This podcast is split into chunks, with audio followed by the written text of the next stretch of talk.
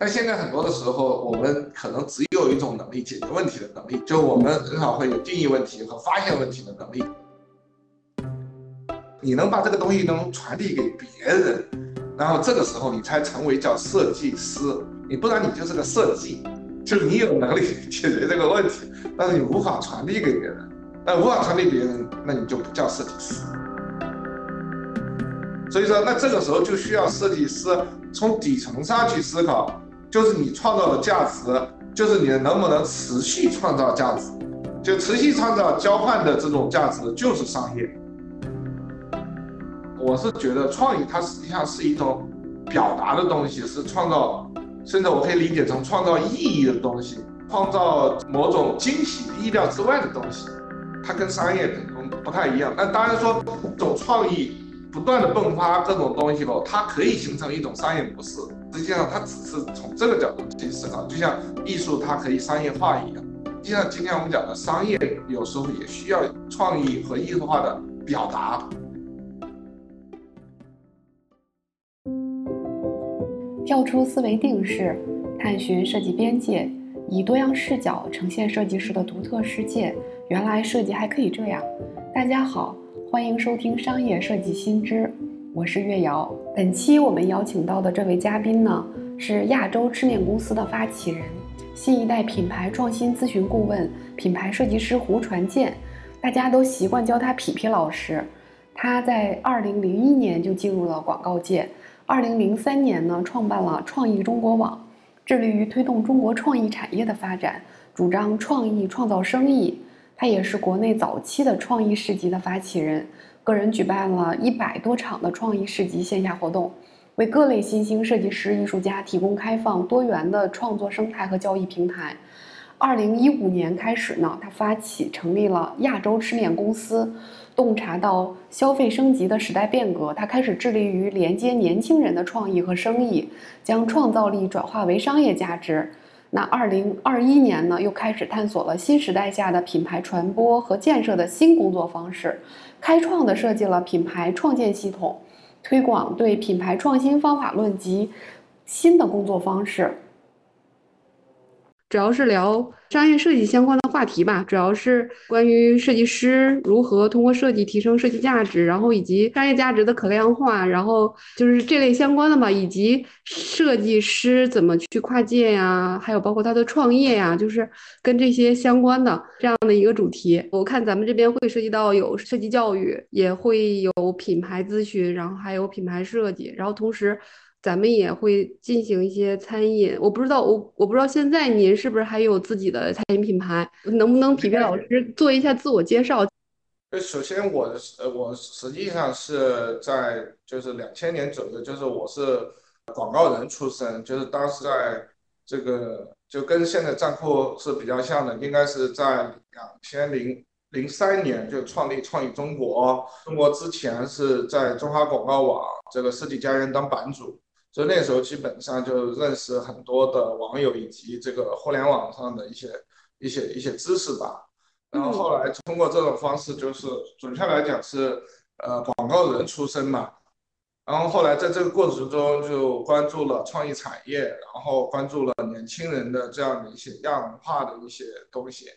所以说自然就做了像创意市集啊这样的一些活动。零六年就开始做创意市集，去了，应该在到零九年、一零年，我个人举办的创意市集就应该有一百多场了，就去了全国。因为那时候商业综合体基本上都是我们来主办的。后来，呃，我们当时会觉得创意市集就应该人人都可以举办，后来就把这些规则啊什么的就就告诉了很多的人，他们自己就组织了，商场也自己组织了这些活动。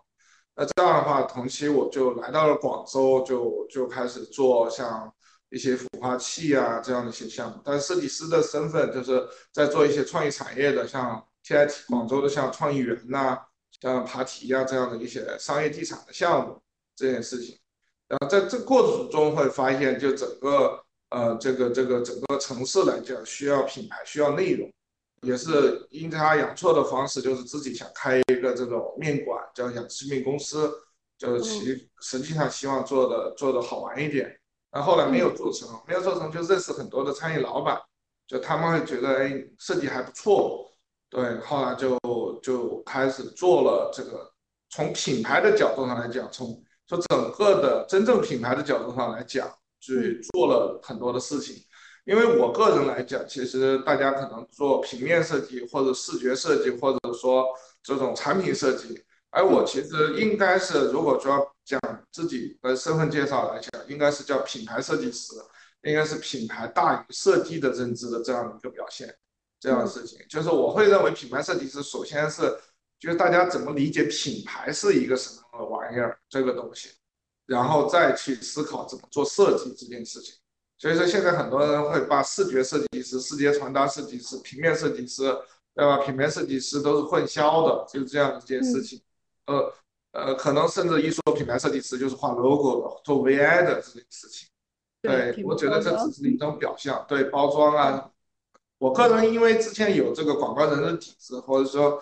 会对整个的品牌会有一种整体的感觉，甚至外道怎么传播，内道怎么组织建设这件事情。那这几年又开始去深入研究服务设计，就是所谓工业设计下面的产品设计的整体的这种设计。对，就是我我比较好奇，就咱们做品牌咨询，然后设计服务，就刚才您也提到了说，呃，您是有一个广告人出身，然后在做品牌设计的时候。意识到了说品牌和设计的区别，然后我我特别想了解的就是关于餐饮业的品牌有哪些，就是你做了一上百种的品牌，就是我看了有上百种餐饮品牌，就在这个过程中你是怎么去做这种品牌区分度的？就是这个您是是通过哪些方式吗？其实是这样子，其实在我做这些餐饮品牌的时候，其实是风格。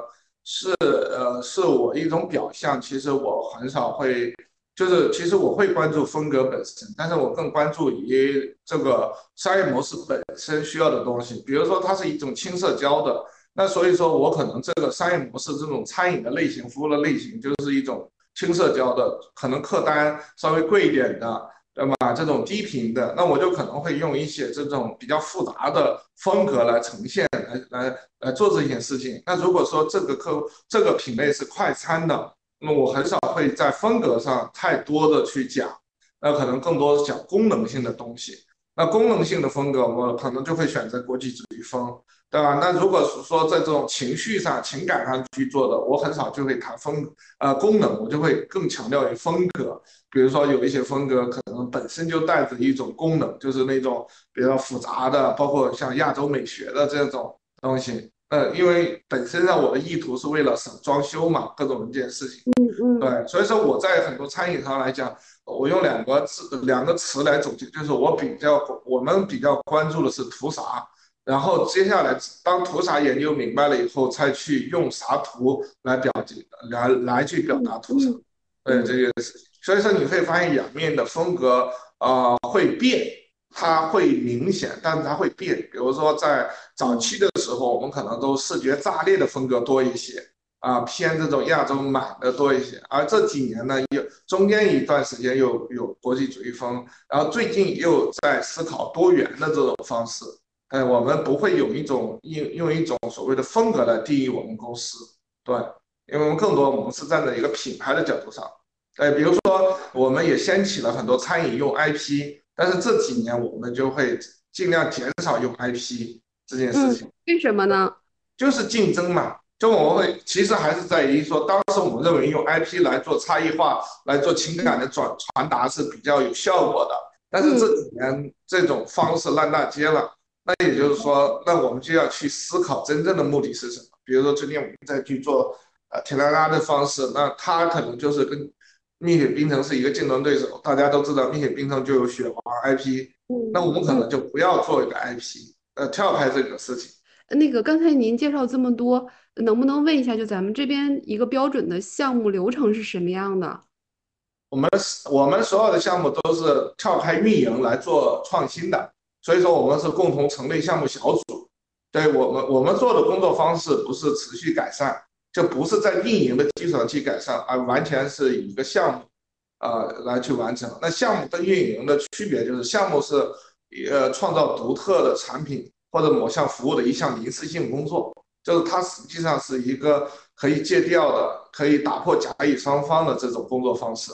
所以说这一块呢，我们基本上都在六个月左右。那六个月呃左右分成四个大段，就背景需求、定义和设想、设计和原型、迭代和落地。我们又把这四个段分成八个重要的这个节点，然后我们又给它分得很细，二十四个步骤这件事情。对，为什么要脱离开运营？就是刚才您提到嘛，说说脱离开运营组这个项目小组，为什么要脱离开运营呢？脱离开运营，那呃，因为运营它实际上是一个复制性的工作，就是它是一个职能工作。那比如说我们在做一个店的时候，如果运营的人来过来说，他就说，哎，这个店是不是能复制啊？成本高不高啊？营业成本怎么样啊？呃，这个东西实际上运营它是一个持续性的啊这样的概念。那创新不是创新，它可能在第一家店的时候思考的就是一一个点。对吧？然后在第二个点在思考，那当最后创新的项目最终交付的成果可能会交给运营进行持续化的动，呃，就是这种动作。它其实是一个企业两个重要的事情，就一个是持续的运营，提高生产效率，那也就是分工很明确，然后提高效率。那这样的话呢，它的现金流就是它的这种这种效率就很高。那实际上我们做的这些工作呢是叫创新，它不是提高效率的。它是提高有效沟通的，就是它提它它要另外一种沟通方式，啊，你可以理解成它要不断的迭代的这种方式。所以说我们会会跳出原有的那种组织架构，去共同成立一个新的项目小组。我们以目标为导向，而不是以指令为导向，不是以 SOP 为导向。在这里面，你提到一个词是共创，就是你你这个项目小组里会有哪些角色呢？角色其实，如果从餐饮这个品类来讲，负责产品的、负责传播的、渠道的、店长、服务员，然后顾客都可以加入的。哎，所以我理解是有点服务设计的思维和方法在里面。对，我们的四大工作场景，刚才讲的四段就是有四个大的工作坊。对，就是我们叫发现工作坊、定义工作坊、设计工作坊和迭代工作坊。你看，我们的发现工作坊就是利益相关者都进入，用两天的时间一起共创背景，然后一起写出项目的简报，而不是老板说我们要做成什么样，是大家一起达成一个目标。然后这个时候就会做定义，呃，定义工作坊就是定义问题和设想问，设想更多的解决方案，然后再去收拢。然后最后才去做设计的工作坊，然后有更多的设计师各种的文案策略，就是我们会有相应的工具，比如说语言识别、服务识别和视觉识别这样的一些一些工具，包括优化旅程图什么的。然后当这个时候做出一个原型店，那我们的手店就叫原型店，我们在店里面就会去不断的调体验啊，调模型，然后以及在店里面去开迭代工作坊。在这样的方式下，最终形成一个我们认为跟之前设定目标比较接近的一个店或者一个模型或者一个成果，然后做培训，然后接给运营部门。对，这整个的流程里面，我还有一个问题，就是关于创意和生意这件事儿。因为刚才咱们整个的流程里面有这么多的利益相关体，其实那在这个里面是怎么去平衡这个创意和生意呢？就是中间的平衡点是什么？就是你怎么能够让这个共创的这一个项目组能够一起产生出一门有创意的生意？所有的标准就是面向顾客、面向市场，创造新的价值。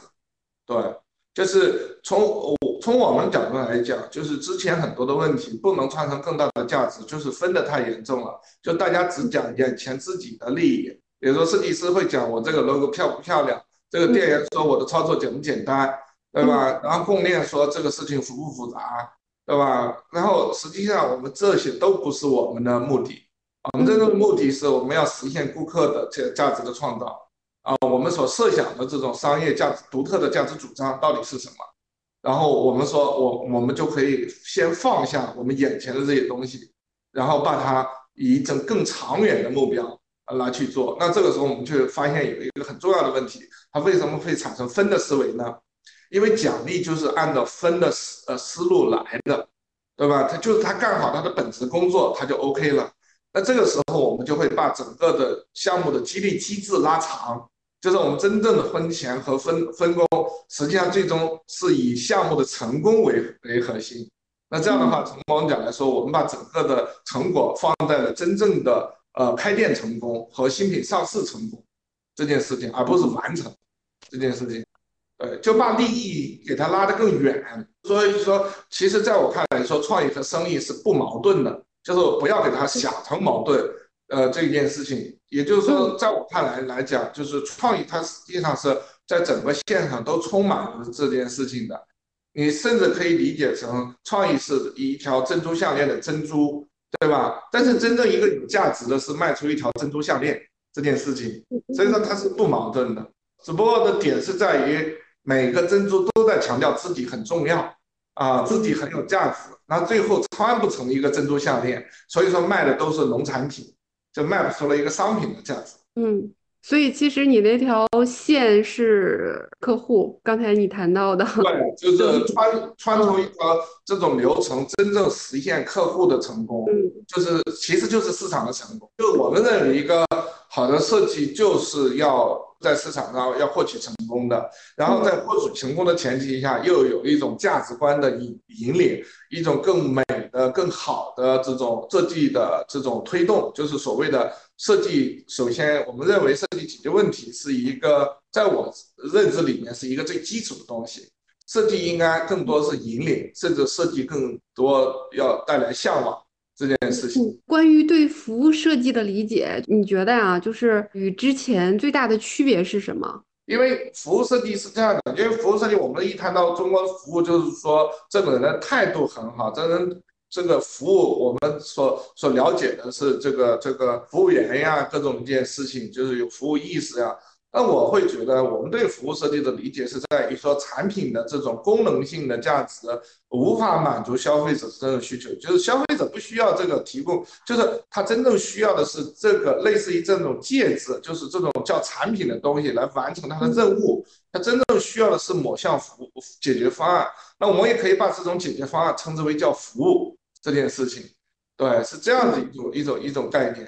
对，其实然后那这种服务我们需要去设计它这件事情，这也是这几年就是说服务设计其实在中国发展都比较应用在公共的一些领域，比如说航空啊、医院啊、政府啊、社区啊，而我们其实都在用在了这个餐饮里面。比如说我们在去做呃做这个一个菜的研发。那我们可能就会去思考，它是不是可以无骨的，不要有参与的这样子的一些设想。那这个因为无骨的，它可能就会减少收骨碟的动作啊，因为没有收骨碟的动作，它在营运培训的时候就没有培训这样的一个 SOP 的流程。那因为这样的情况下，它整个的呃这个服务员的动作就比较少。那因为少，它就会招一些颜值比较高的这个小哥哥小姐姐。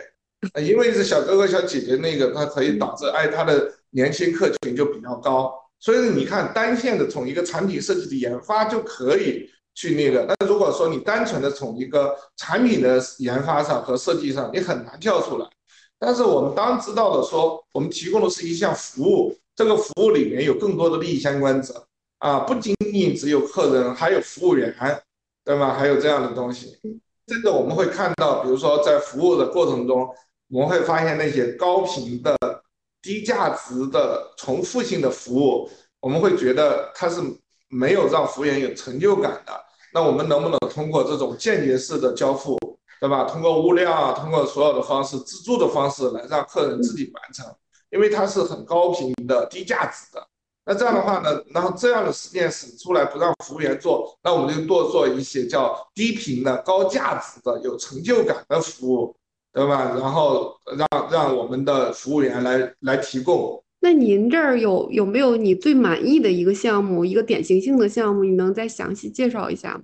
嗯，说指的是哪一块的东西？就是刚才您介绍关于服务设计这一块的。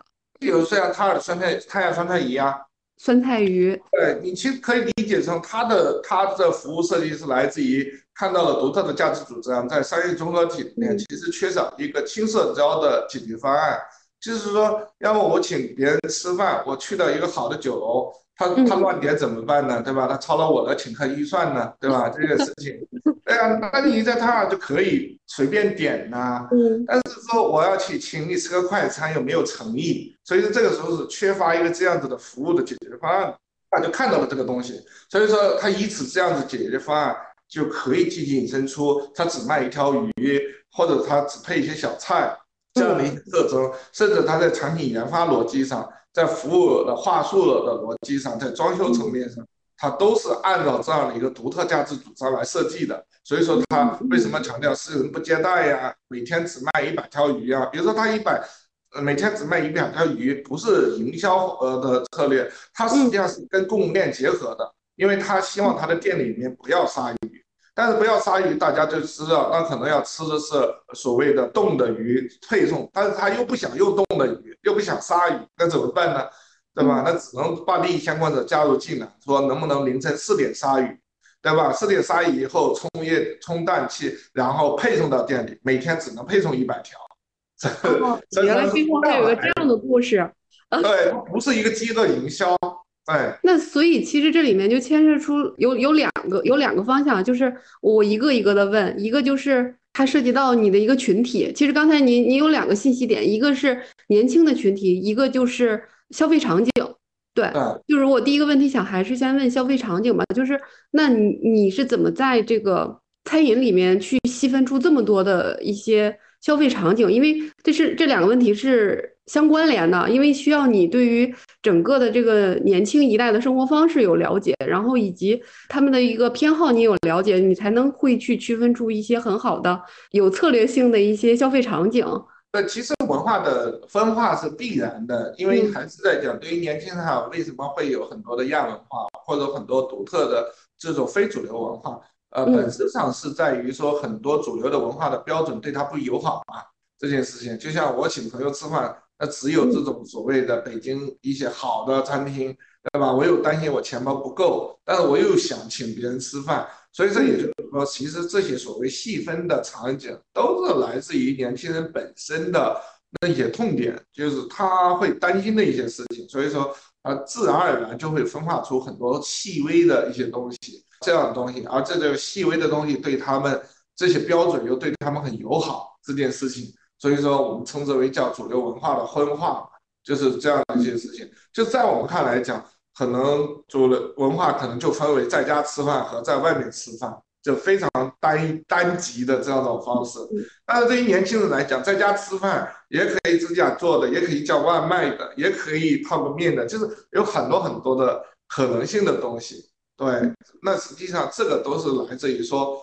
其他的那些主流的或者已成为的标准对他不友好，所以说他们就会创造一种新的流行，啊，一种一种流行的东西，然后呢又变成了一种社交的话题，那从而又能满足他们解决的一些需求，比如说某一些这种这种茶饮啊，各种的东西，其实对他们来讲，其实就是消费不起其他社会性象征性价值的一些品牌。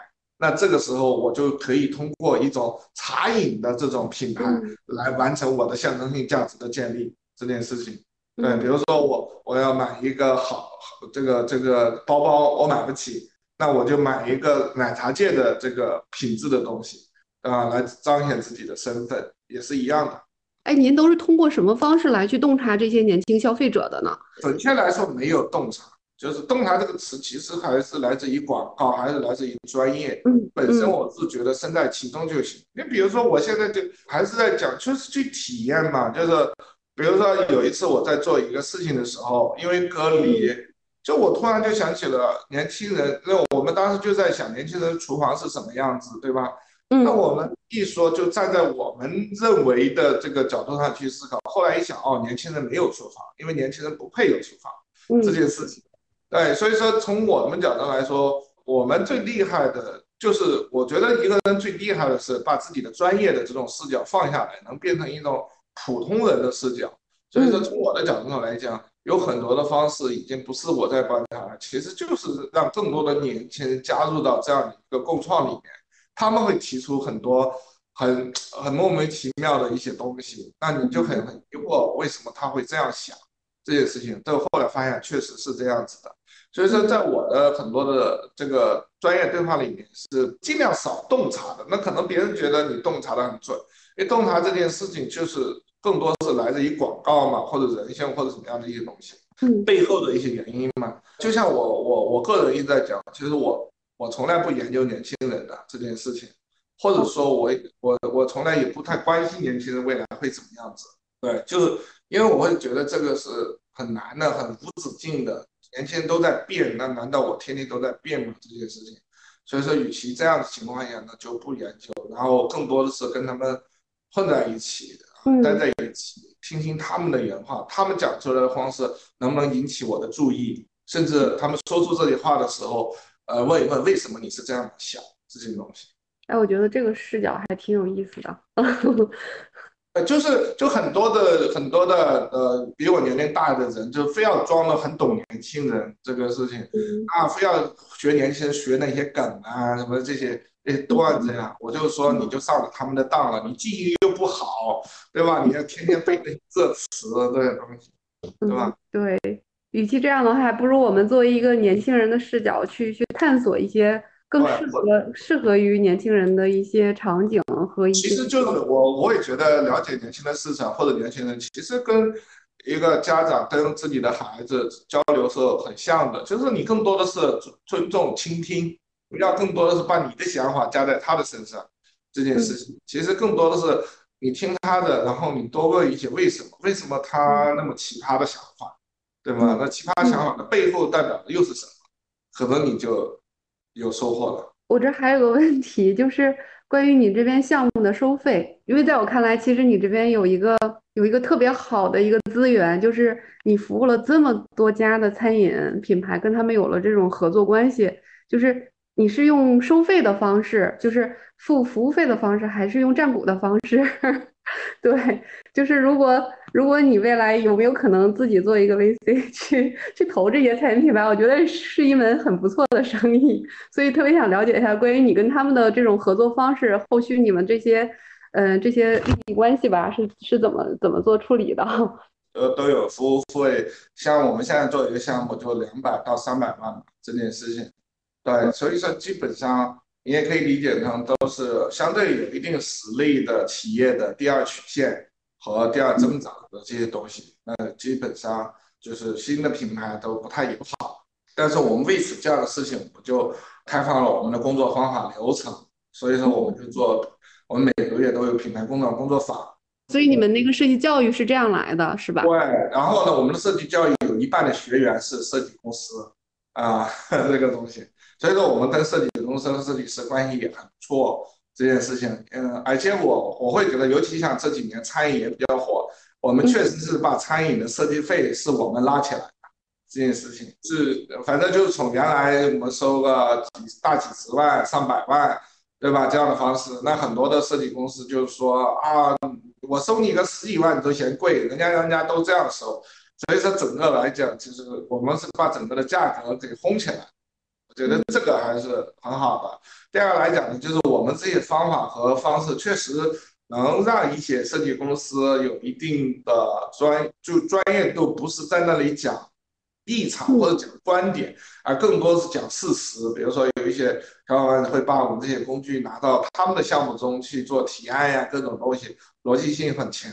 那也就是说，可能原来他的收费是十万，可能现在就改要二十万这件事情。嗯，所以我们的学员里面，除了有设计团队，就是设计公司，嗯、也会有品牌方里面的设计团队吧？都有，甲方都有是吧方投资人都有，就反正就是真的是餐饮的上下游都有来上我们的课，包括他们今天在上课的时候也会勾搭，就他们会也可以在这里接单呀什么的哦，他们还可以在您这这边接单。对，因为价格带都不一样嘛。我也经常给很多的我们的学员型的设计公司推荐一些客户，就是咱们这么多的学员，然后那个课程授课都是您这边给给做直接的面对面的授课吗？还是我们这边有一个教学团队？是一个工作坊，有点像个剧本杀。哦，剧本杀。对，两天的项目我们会有一些课题、命哦题，然后然后每一次差不多五六个组，他们都会分战队、分角色，就是模拟一个项目小组在两天时间里如何从一个品牌的四个阶段来去演练，最后还要呈现表演，然后我们各自的打分儿。对，那跟这些就是设计团队啊、设计师们接触下来以后，你有没有发现他们的一些普遍性的、他们一致性的一些痛点和他们现在面临的一些困境？都受中国的设计教育的影响，就是工艺美术的思维还是比较严重的。对，在商科啊，在工科上面还是比较少的。的确是因为，因为大部分的设计师都会是从视觉层去思考一些问题。对，甚至我们会觉得他们缺乏更多的是一种表达和沟通的能力这件事情。对，表达和沟通力，嗯。对，就比如说我们同样像很多有一些设计师问我说：“比如你就是有没有一些，就是甲方改你的稿子，你会怎么办？这会不会改你的稿子？”就是在他们眼里来讲。叫客户改稿子是一件很痛苦的事情，是不应该的事情。他们很想追求那种一稿过这种东西。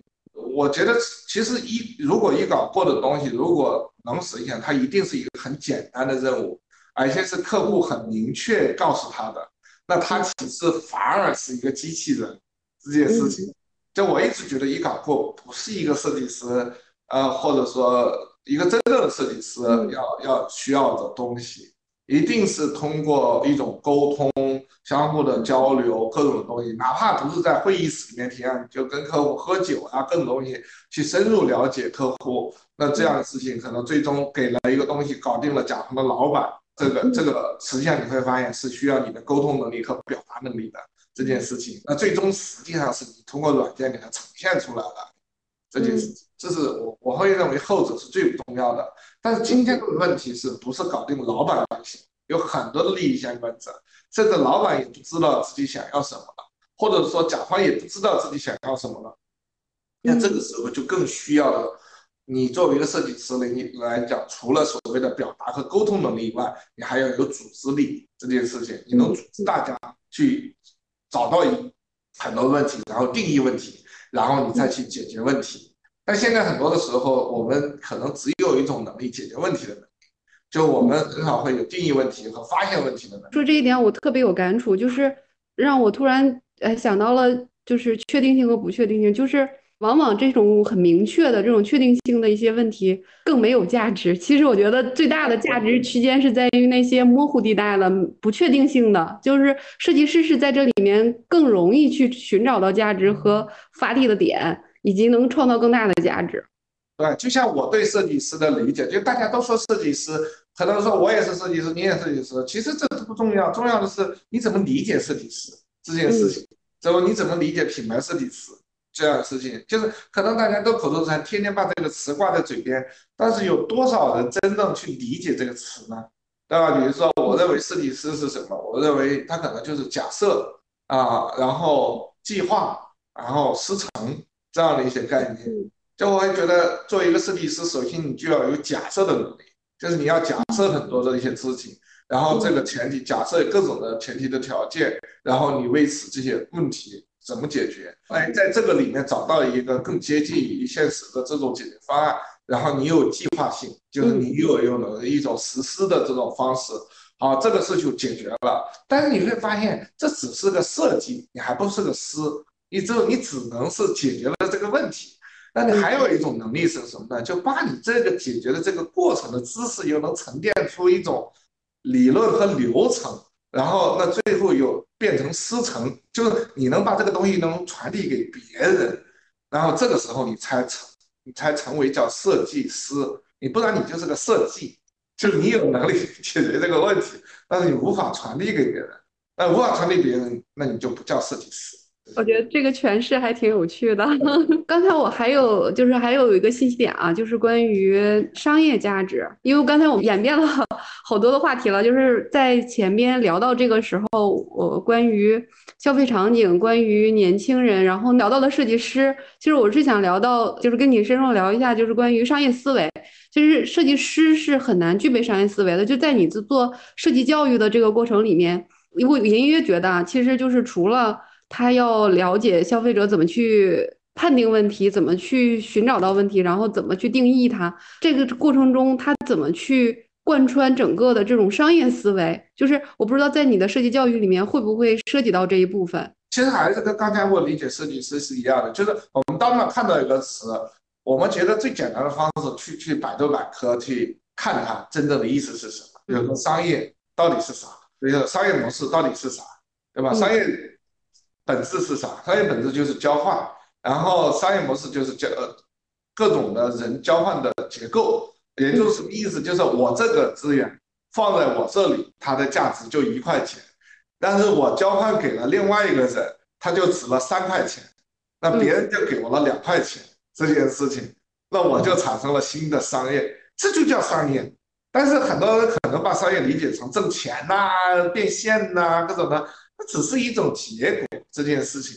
所以说从这个角度上来讲，我们去看，就是两面我们强调商业的事情来讲，就是我们的交易的价值能不能更大啊，效率更高。比如说。我们在一个项目里面，虽然说是两百万、三百万做这件事情的时候，那我们其实，在项目里面，我们是不太看重这里面产生的价值的。我们更看重的是这个项目的成功，就是我们会把整个的这个项目很多的利润分给项目小组这件事情，公司不会在这个里面收太多。那我们前提是要保证这个项目成功，因为这个项目成功以后，我们就会有产生案例、产生课件、产生很多的经历过程知识。就这个价值远大于那个项目本身的利润这件事情，那我认为这个是叫商业这件事情，就是这种我们实现了一鱼多吃的价值的不断的涌现这件事情，而不是单一的吃一次鱼，呃，就买一条鱼吃了，买一条鱼吃了。就现在很多设计师遇到的问题就是，好不容易抓了一条鱼吃了没了。这件事情，做了一个项目就结束了，项目结束了，没有没有可持续的东西，就是这个我所理解的商业，我所理解是这样子的。所以说，那这个时候就需要设计师从底层上去思考，就是你创造的价值，就是你能不能持续创造价值，就持续创造交换的这种价值就是商业。你也不要把它想的那么虚或者什么样的东西，甚至你可以理解成商业还有一个特征。就是它要加速交换，甚至是更做到一些更高频的交换，对吧？这件事情，比如说我们作为设计师，我们更多做的是什么？我们做的是一种叫做我们动脑就有钱，我们不动脑就没有钱这件事情，对吧？那这个时候实际上从商业模式上来讲，就是我们的交交易的价值太单一，就是只有一次这件事情。那如果我们形成多次，就比如说一鱼多吃，那实际上就可以躺着挣钱嘛，睡着挣钱嘛，这件事情。所以说还有一个很重要的点，就是加速交换。加速交换的点是在于什么呢？就是我们做一个项目可能要需要三个月才能交付，那我们能不能？那我们做一个案子三百万三个月的好呢？还是说我一个事情三块钱每天都有呢？呃，实际上哪个市场更大呢？这种东西呢？其实还是要选择后者这件事情，就前者是高客单，但是它低频呀这件事情，所以说我们要选择高频的低客单的，你会发现这个生意就能搞大，商业价值更大。为什么？因为受众大这件事情，对吧？你你你就说我们收两百万三百万，那能做多少呢？做不了多少这件事情，整个行业的头部快让我们做完了，那怎么办呢？对吧？这个本身商业。那也就是说，它不符合商业的交换的效率。就是商业，在我看来讲，就是加速这件事情。你可以理解成美国比英国更商业，它怎么去理解的？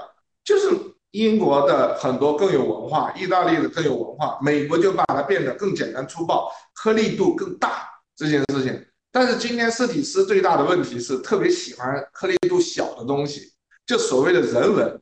但人文实际上是跟商业是反的这件事情，一个是一个是把一个很细微的东西，比如说某个文化给它现象化，给它通过商业给加速，实现这种价值的交换。那有一种，还有一种呢，就是设计师，因为我们受工艺美术很多的影响，所以说我们做设计都像做艺术一样，呃，我们做的都非常的细微这些东西。那这时候就影响了它价值的传递的效率，那自然就商业价值不高。那我们我们在这个过程里面，就是刚才有一个点啊，就是说到了创意和商业，就是怎么能够通过创意来去呃产生这种商业的加速？创意就不能加速，就是我们我们在讲的意思就是，我给你举个例子就行了。呃，就比如说呃那个英国的斯诺克，对吧？那个打球的，那它实际上是一个文化，对吧？但是美国就给它商业化了，就给它改成九球，对吧？洞口又大，球又少，蒙都能进。所以说你会发现，全球实际上都打九球，不打斯诺克这件事情，对吧？呃，意大利喝咖啡强调纯正，各种的东西，对吧？很咖啡的文化的发源地。然后美国直接给它改了，改成拼配豆，改成各种东西。所以说本质上来讲，其实我们讲创意本身，它充满了各个的环节。所以说它本身跟就是在我们来讲，它跟生意是不用比较的这件事情，就是它它不是一个象限。你可以理解成商业文明和这个文化本身来讲，和文明和文化之间它可能有辩证关系。就一个是把颗粒度放得很大。那这样的话呢，更容易传播，呃，更容易去加速这件事情，呃，简单粗暴的推广。然后还有一种反过来的，把颗粒度看得更细，看得更细就能看到更多的细节，然后，看到更细节就看到差异化，就可以去做一些新的呃物种的产生。这件事情就可以说，有一些人看到沙漠就可以想到一首诗，那有一些人想到沙漠就可能想到天热，对吧？这件事情它是不同的一种感受。所以说，在我看来说，创意和这个生意之间来讲，它，呃，它不在一个象限，就是我的理解是，它不在一个象限了。就是我们做，甚至你可以理解成，生意也需要创意去包装。那比如商业地产，对吧？他就很喜欢用艺术品这件事情去包装他的那个厂子啊。但是呢，艺术画廊呢，啊，也需要有一套经纪人的这种体系。那么这个买家啊，这样的一个圈层啊，来去给自己烘托，就是也就是说，有可能艺术商业化、商业艺术化，可能两个都是不同的路。我是觉得创意它实际上是一种表达的东西，是创造，甚至我可以理解成创造意义的东西，创造某种惊喜、意料之外的东西。它跟商业可能不太一样。那当然说，呃，这种创意。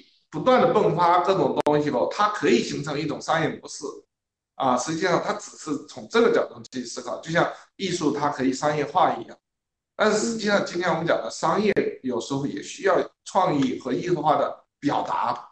了解了，在我的认知，它两个不矛盾，甚至它没有因果关系。对，因为这可能是作为我一个长期的课题，因为我最最近一直在说设计师。是不是能跨界去做一门一门生意，或者是切入到一些商业的视角去发挥它可能更大的一个价值吧？对，因为我觉得，呃，设计师是可以的呀。本身本身设计师在历史上的地位，在整个的地位来讲都是这样子的呀。就是你可以理解成，就大家所定义的这个设计师，可能大家都想的是不一样的。你比如说，你让一个图形艺术家。去让他更商业，他首先是图形艺术家，就决定了他的创作方式了。他就是别人来使用的。你比如说袁研哉，我认为袁研哉不是设计师啊，袁研哉他就是一个图形艺术家呀。这件事情，他他的地位也很高，对吧？我所认为的设计师，比如说呃这个佐藤可士和，对吧？他因为是也也就是说他是广告人出身，他他做一个，我把它称为叫品牌设计师这件事情。对吧？他因为他对整个的概念，他也具有传播性，就他所有的设计都是有明确意图的这件事情，对他可能也从美学考虑，但是他更多的是考虑到去解决了某项问题这件事情。所以说，嗯，设计师也分很多种，但是我总是觉得，我会觉得设计师要具有所谓的这种商业的思维，甚至社会性的思维，比如说，呃，这种更整体的，除了所谓的。沟通能力、表达能力、呃，表现能力，我认为他更需要的是组织能力。所以说，最近我为什么对服务设计，像我们公司也有好几个服务设计师都是全职的，我们每个项目小组都有服务设计师的。对对，所以说我会认为，我甚至我会觉得，服务设计就是整个设计学科的树干。对，就是他会把很多的专业串起来这些事情。呃，因为最近我对服务设计也特别感兴趣，然后那个就是特别，我觉得特别巧，就是我您是从哪儿学的服务设计？我感觉刚才您您聊了这么多，我觉得还挺正统的。我自学，对，自 自学的。其实我学我学服务设计应该二十，应该有十五年了吧？哦，这么久了？那你十五年前你是怎么关？就是那个时候，我觉得在国内没有的。对，是你是怎么怎么注意到他的呢？就是当时在互联网上关注嘛，因为那时候我比较关注创意产业，因为其实这个学科嘛，包括除了我关注产品设计，就包括国内的工业设计，其实也是翻译错了，它应该是叫产业设计这件事情。产业设计和产品设计是完全两个不同的格局，以此对应出有服务设计，包括最近我们要关注实物设计、社会设计这些东西。实际上，设计这个词，在我来讲，作为设计师，包括我为什么还对服务设计有一个很感兴趣的，就是它有一个叫由表及里的这样的一个一个一个特征，就是表现的用户旅程，实际上外边的体验，其实它是要渗透到组织内部的组织设计的，就这样，也就是说，所谓的后台给它的支持这件事情。所以说，我认为它是一个很系统性的学科。之前很多的设计，我认为都太太分了。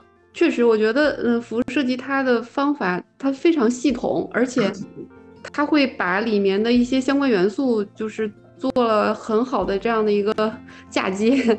对我，我觉得服务设计还是，因为我们是有是有品牌设计的底子的，就是比如说像国内有唐硕呀、乔中啊，因为乔中我们也。也是很多年，就是我们这些课程也有跟乔中，然后河北的服务设计的，像丁丁磊老师，我们都有联合开发这个课程的这件事。对，所以说，但是我们始终不忘记我们的身份是品牌设计公司。我们今天的节目就到这里了，非常感谢大家的收听。如果你有感兴趣的话题呢，可以给我留言。同时，我们也为听众朋友们创建了听友群，欢迎大家的加入。具体加入方式可在每期详情里查看。下期再见。